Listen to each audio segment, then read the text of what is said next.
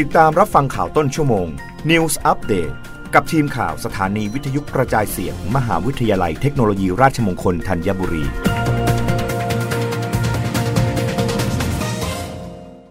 รับฟังข่าวต้นชั่วโมงโดยทีมข่าววิทยุราชมงคลธัญบุรีค่ะ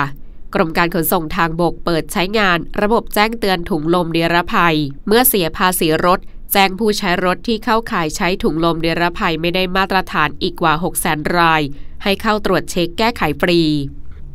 ตามที่มีรายงานปัญหาการทำงานผิดปกติของถุงลมนิรภัยยี่ห้อทาคาตะในรถยนต์ที่ผลิตและจำหน่ายในระหว่างปี 2541 ถึง 2561 ที่เป็นปัญหาในหลายประเทศทั่วโลกรวมทั้งประเทศไทยซึ่งอาจเป็นอันตรายกับผู้ขับรถและผู้โดยสารได้กรมการขนส่งทางบกสมาคมอุตสาหกรรมยานยนต์ไทยและบริษัทรถยนต์จึงได้ร่วมกันดำเนินการมาตรการต่างๆตั้งแต่ปี 2561 เพื่อแจ้งให้กับเจ้าของรถติดตั้งถุงลมนิรภัยยี่ห้อทาคาตะนำรถมาตรวจสอบและแก้ไขถุงลมนิรภัยอย่างต่อเนื่องโดยปัจจุบันมีจำนวนรถที่ได้รับการแก้ไขถุงลมนิรภัยแล้วกว่า1ล้านคันโดยนายจิรุตวิสารจิตอธิบดีกรมการขนส่งทางบกกล่าวว่าปัจจุบันยังคงมีรถยนต์อีกกว่า 600,000 คันที่ยังไม่ได้นำรถเข้ามารับการตรวจสอบและแก้ไขดังนั้นเพื่อให้การแก้ไขปัญหาการติดตามถุงลมนิรภัยไม่ได้มาตรฐานมีประสิทธิภาพมากยิ่งขึ้นกรมการขนส่งทางบกจึงร่วมมือกับสมาคมและผู้ผลิตยานยนต์ไทยจัดทำระบบแจ้งเตือนถุงลมนิรภัย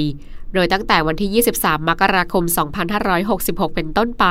เพื่อแจ้งเตือน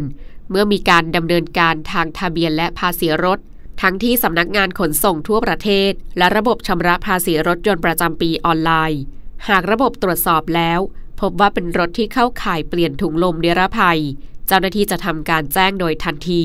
หรือในกรณีดำเนินการชำระภาษีรถประจำปีผ่านระบบออนไลน์ระบบจะขึ้นหน้าต่างแจ้งเตือนทันที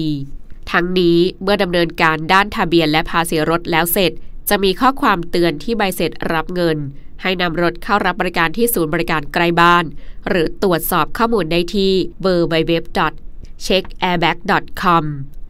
รับฟังข่าวครั้งต่อไปได้ในต้นชั่วโมงหน้ากับทีมข่าววิทยุราชมงคลธัญบุรีค่ะรับฟังข่าวต้นชั่วโมง News Update ครั้งต่อไปกับทีมข่าวสถานีวิทยุกระจายเสียงมหาวิทยาลัยเทคโนโลยีราชมงคลธัญบุรี